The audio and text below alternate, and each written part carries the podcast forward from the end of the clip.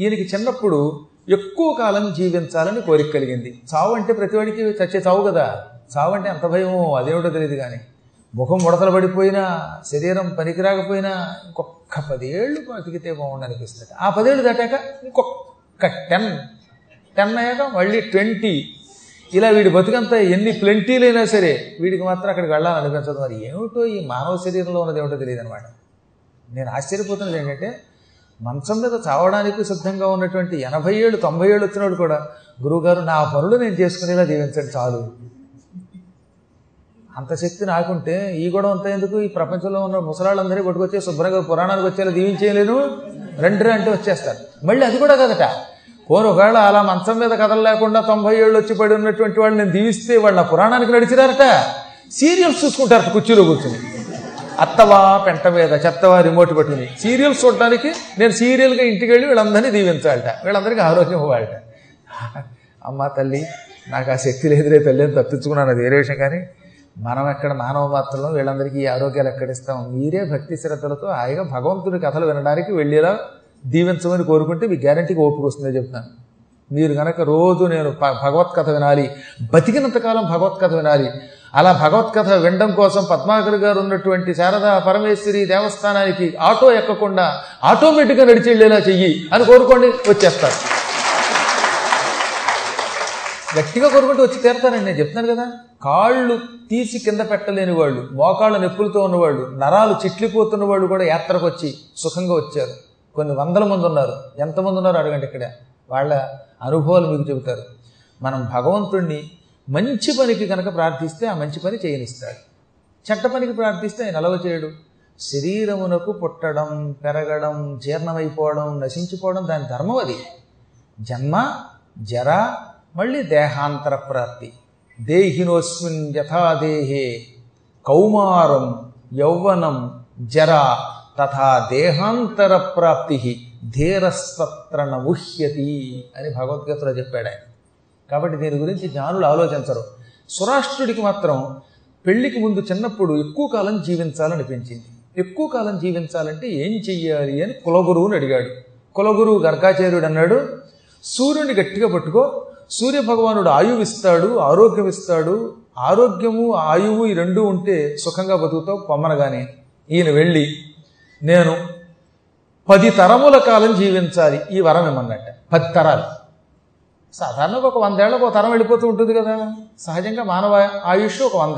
నేను పది తరముల పాటు సుఖంగా బ్రతికేటట్టుగా దీవించన్నట్ట తథాస్తు. కానీ ఈ వరం కోరుకోవటం వల్ల నీకు సుఖం కంటే దుఃఖం ఎక్కువ వస్తుంది ఆలోచించుకున్నాడు ఆయన. అలాగే అంటావు పది తరాల పాటు చక్కగా ఆరోగ్యంగా బతకడం ఎంత అదృష్టం అనుకున్నాడు ఈయన. సూర్యుడు ఇచ్చేశాడు వరం. ఆ వరం గుచ్చుకుని వచ్చాడు ఈయన. ఈయనకి శుభముహూర్తంలో పట్టాభిషేకం జరిగింది. పెళ్ళి చేసుకున్నాడు. ఓ యాభై ఏళ్ళు గడిచాక వాళ్ళ ఆవిడ చచ్చిపోయింది. ఈయనకంటే ఆయువు ఉంది కానీ ఆవిడకి లేదుగా? భార్య పోయింది భార్య పోయింది పిల్లలు లేరు బెంగ వచ్చింది దీనికి అయ్యో ఎక్కువ కాలం బ్రతకటం వల్ల నీకు దుఃఖం అన్నాడు. ఇదా అంతరార్థం. నా కళ్ళ ముందు నా భార్యలు చచ్చిపోతున్నారు. నేను మాత్రం బతుకుంటున్నాను. రేపు పొద్దున్న నాకు ఇంకో పెళ్ళి చేసుకుంటే పిల్లలు పుట్టచ్చు. ఆ పిల్లలు కూడా నా కళ్ళ ముందు చచ్చిపోతారేమో అని నీకు బెంగ వచ్చింది. అందువల్ల మనం ఎప్పుడైనా సరే భగవంతుడు ఒకళ్ళు వరం కోరుకునేటప్పుడు నా ఒక్కడికే వెయ్యేళ్ళు ఆయువు అని కోరుకోకండి. నాతో పాటు ఇష్టం ఉంటే భార్యకు కూడా అడగండి. ఇష్టం ఉంటే ఎందుకన్నానంటే మళ్ళీ అక్కడ కూడా ఆయువుడేనా అనుకోకుండా భార్యామడికి కూడా మనతో సమానంగా ఆయువు ఉండేలాగా కాస్త పిల్లలకు కూడా ఉండేలాగా. దాంతోపాటు మా గురువు గారు కూడా పురాణం చెప్పాలని నా కోసం కూడా కోరుకోండి. అంతేగాని ఏమీ లేకుండా నేను ఒక్కడే బతకాలంటే ఏమిటి లాభం? ఉపయోగం లేదు. పాప ఈయన ఈ భార్య తెచ్చిపోగానే మళ్ళీ పెళ్ళి చేసుకున్నాడు ఈ రెండో భార్య పదేళ్ళకే తెచ్చిపోయింది ఇలా వరసగా ఈయనకి ఆయువు అంటే ఉంది. ఈయన కళ్ళ ముందు మంత్రులు తెచ్చిపోవడం ఆ మంత్రుల కొడుకులు ఆ మంత్రుల కొడుకులు మంత్రులు అవుతున్నారు మంత్రులు వెళ్ళిపోయారు. సేనాధిపతులు వెళ్ళిపోయారు. భటులు వెళ్ళిపోవడం మొదలెట్టారు. భార్యలు పోవడం మొదలెట్టారు. ఈయన మాత్రం టింగురంగాన నవయౌవనంతో సూర్యుడి యొక్క అనుగ్రహంతో అలాగే ఉన్నాడు. అప్పుడు మాత్రం చాలా మంది చాలా బాధపడిపోయేవట. ఎంత దురదృష్టవంతుడిని నేను. ఇలాంటి వరం ఎందుకు కోరానా అనిపిస్తోంది. మన కళ్ళ ముందు మన వాళ్ళంతా పోతూ ఉంటే తాను ఒక్కడూ బ్రతికొండడం ఉంది. ఇది దుర్భరం అటండి. బ్రతికితే అందరూ బతకాలి. లేదా అందరూ పోవాలి. కానీ కళ్ళ ముందు ఇష్టపడే వాళ్ళందరూ పోతుంటే ఎలా ఉంటుంది మరి? మంత్రులు ఆత్మీయులు పోతున్నారు. సేనాధిపతులు పోతున్నారు. సైనికులు పోతున్నారు. భార్యలు పోతున్నారు. వరుసగా నూరు రంగనల్ల చెల్వుగ పెండిలి వారలు వధ్యలైరి కాలవశమున. వంద మందిని పెళ్ళి చూస్తున్నాడు వరసగా. ఎందుకంటే ఈయన పది తరాలు ఉంటాడు కనుక వంద మంది పోయారు. పోనీ ఈ వంద మందిలో ఒక్కళ్ళైనా పిల్లలు కన్నారా? అందరూ వంధ్యలైరి. ఈ అందరూ కూడా గొడ్రాళ్ళై చచ్చిపోయారట. ఆ వనితలు అమాత్యులు సమస్త బంధుజనులు అందరూ పోయారు. పది తరాలు గడిచాక ఇక రాజుగారికి ఏమైపోయింది? వరం అయిపోయిందిగా? ఆ పదో తర తర్వాత క్రమంగా శరీరం సన్నగిల్లిపోయింది. సన్నగిల్లటం ఒక ఎత్తు ఆరోగ్యం పోయే ముందు ఈ చచ్చిపోయిన వాళ్ళందరూ గుర్తుకొచ్చేవారట. పెద్ద భార్య పెద్ద భార్య ఎంత ఉత్తమురాలు! ఆవిడ పోయింది. నెంబర్ టూ వెళ్ళిపోయింది. నెంబర్ త్రీ వెళ్ళిపోయింది. ఇలా మొదలెట్టి రోజు అంకెలు వేసుకునేవట. అయ్యో నూరవది కూడా పోయింది. తరతరాలు వెళ్ళిపోతున్నాయి. నేను ఒక్కడిని నా బ్రతుకు దుర్భరంగా గడుపుతున్నాను.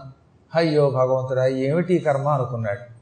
ఎప్పుడైతే అతనికి ఆయువు క్రమంగా క్షీణించడానికి దగ్గరకు వచ్చిందో ఇంకా కొంతకాలం ఆయువు ఉందనగా వయస్సులో మార్పు వచ్చింది. అప్పటిదాకా లేదు కానీ ఇంకో నలభై యాభై ఏళ్ళకి చచ్చిపోయే ముందు మాత్రం ఈయనకి ఆరోగ్యంలో తేడా వచ్చింది. వందేళ్ళు బతికేవాడికి ఓ అరవై ఏళ్ళ దగ్గర నుంచి మార్పు వస్తుంది. వెయ్యేళ్ళు బతికేవాడికి ఓ తొమ్మిది వందల ఏళ్ళు దాటిన తర్వాత మార్పు వస్తుంది. అలా ఇతనికి కూడా మార్పు వచ్చింది. కొంచెం దగ్గు మొదలయ్యింది. కొంచెం జుట్టు తెల్లబడ్డం మొదలెట్టింది. అప్పట్లో ఈ నల్ల జుట్టుగా మార్చుకోవడానికి తెల్ల జుట్టుకి బ్రష్లు రంగులు బాత్రూములు ఉండేవి కాదు. కేవలం కాటుకే రాసుకునేవారు. పాప అప్పుడు వాళ్ళకి ఇంది తెలివితేటలు లేవు వ్యామోహం తక్కువ. అందుకని ఈయన ఈ తెల్ల వెంట్రుకలు చూసుకుంటూ ఎంత బెంగెట్టుకునేవాటో ఓహో వెంట్రుకలు తెల్లబడుతున్నాయి. దంతాల్లో మార్పు వస్తోంది. జంతికి తినలేకపోతున్నాడు. నాలంటాడు వచ్చి ఇంకొక జంతికి తినండి అంటే అంటాడు. అసలు బాధ జంతికి తినలేక పళ్ళు బాధపడుతున్నాయి అది జంతికి రుచిగానే ఉంది కానీ ఆ జంతికి గొంతుకి దిగట్లా. ఇది ఒక గొడవ. అవి చెప్పుకోలేక బాధపడ్డాడు. ఈ దుఃఖంతో ఇలా ఉండగా ఈ రాజుగారు ముసలివాడవుతున్నాడు ఇతనిలో ఓపిక తగ్గింది దుఃఖం మొదలైందని కనిపెట్టి చాలా కాలం నుంచి ఇతన్ని పడగొట్టడానికి ఎదురు చూస్తున్న ఒక శత్రురాజు సామంతరాజు ఉన్నట్ట. వాడి పేరు విమర్ధుడు. ఈ విమర్ధుడు వాడు హఠాత్తుగా రాజు మీద దాడి చేసి రాజుగారిని పట్టుకుని మెడ పట్టుకుని అడవికి గంటేసి అక్కడ మిగిలినటువంటి ఆయన పాత మంత్రులు కాస్త మంది ఉంటే వాళ్ళందరినీ చంపేసి ఈ రాజ్యం అంతా ఆక్రమించుకున్నాడు. ఇప్పుడు ఈ రాజుగారు చివరి రోజుల్లో అందరికీ దూరమై అడవి పాలైపోయాడు. ఎక్కువ ఆయువు కోరుకుని చివరికి వార్ధక్యంలో అడవి పాలయ్యానని ఏడ్చాడు ఆయన పాపం. అయినా ఆయనకి ఆ విమర్శుడి మీద కోపం రాలేదు. ఎందుకు రాలేదో తెలుసా? అప్పటికే ఒక రకమైన వైరాగ్యం వచ్చింది ఆయనకి. ఛీ ఎంతమంది పోతూ ఉంటే ఈ సామ్రాజ్య పరిపాలన ఏమిటి అనిపించిందట. అందుకని సంపదల మీద పరివారం మీద వాటి మీద వ్యామోహం పోవటం వల్ల అడవికి పోయి నేను చేజేతులారా పొరపాటు చేసుకున్నాను ముక్తి గురించి ఆలోచించలేదు ఎంతసేపు ఆయువు గురించి ఆలోచించాను అనుకుని అడవిలో కూర్చున్నాడు. అక్కడ వితస్త అని ఒక నది ఉన్నది. ఈ వితస్త నదీ తీరంలో చేరి ఒక చిన్న పర్ణశాల వేసుకున్నాడు ఓపిక తెచ్చుకుని. వితస్త నదిలో రోజు స్నానం చేయటం సంధ్యావందనం చేయటం ఆశ్రమంలో కూర్చోవటం ఓం నమో నారాయణాయ. ఓం నమో నారాయణాయ. ఓం నమో నారాయణాయ అంటూ అష్టాక్షరీ మంత్రం నిరంతరం జపించేవాడు. కొంతకాలం గడిచింది.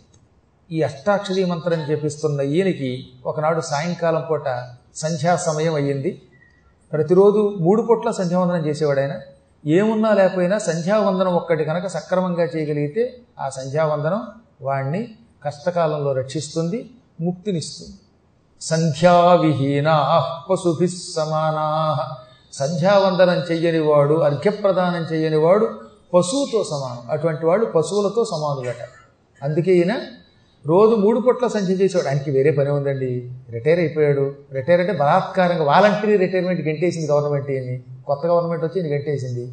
అందువల్ల ఇంకేం బెంగలేదు. హాయిగా అడవిలో గుడిసేసుకున్నాడు ఏవో నాలుగు కందమూలాలు తింటున్నాడు. అంతకుమించి వాడు తిందామన్నా లేదు. వాడి పళ్ళు సహకరించట్లా. ఇప్పుడు కొంతమంది బలాత్కారపు ఉపవాసం అంటారు. అంటే వాడు ఇష్టపడి ఉపవాసం ఉండడంలా. ఇష్టపడి రుచులు విడిచిపెట్టట్లా. రుచి తినాలని అనిపిస్తుంది. పడదు. ఏం చేస్తాడు? బూరెలు ఉంటాయి తిందామంటే లోపల షుగర్ ఫ్యాక్టరీ. అక్కడ మంచి జంతికలు ఉంటాయి బీపీ కారం ఉప్పు మసాలాలు ఉంటాయి కానీ తింటే మంట. దానిమ్మ గింజలు ఉంటాయి తింటే మంట. ఇంకేం తింటాడు? అందువల్ల బలాత్కారంగా తినలేకపోతున్నాడు ఆయన. ఇష్టం లేక ఇక్కడ. అనారోగ్యం వల్ల తినలేకపోతున్న ఈయన కేవలం కందమూలాలు తింటూ అందులో హాయిగా స్నానం చేసేవాడు. ఆ రోజు అనుకోకుండా సాయంకాలం సమయం అయింది సంధ్యావందనం చేద్దాం అనుకున్నాడు. నదిలో స్నానం చేసి ఆ నదీ తీరంలో సంధ్యావందనం చేయడం చాలా మంచిది. అర్ఘ్యప్రదానం నదిలో నిలబడి కంఠం వరకు నదిలో నిలబడి రెండు చేతులతో అర్ఘ్యమిస్తే సూర్యుడు సంతోషిస్తాడు. అందుకే పూర్వకాలంలో నదుల్లోనే స్నానం చేసి వెంటనే అర్ఘ్యప్రదానం చేసేవారు. ఇంట్లో వచ్చినప్పుడు ఎడం చేత్తో ఉద్ధరణితో చేతిలో నీళ్ళు పూసుకుని అర్ఘ్యం చేసే కంటే పెద్ద పాత్ర పెట్టుకుని రెండు చేతులతో నీళ్ళు అందులో పుచ్చుకుని సంధ్యావందనం చేయటం ఎంత ఉత్తమో చూడండి మీరు కావాలంటే దేవీ భాగవతం లాంటి పురాణాలని చెప్పాయి. ఇప్పటికి కూడా ఇళ్ళల్లో సంధ్యావందనం చేసేటప్పుడు ఓ పెద్ద పాత్ర పెట్టుకోండి.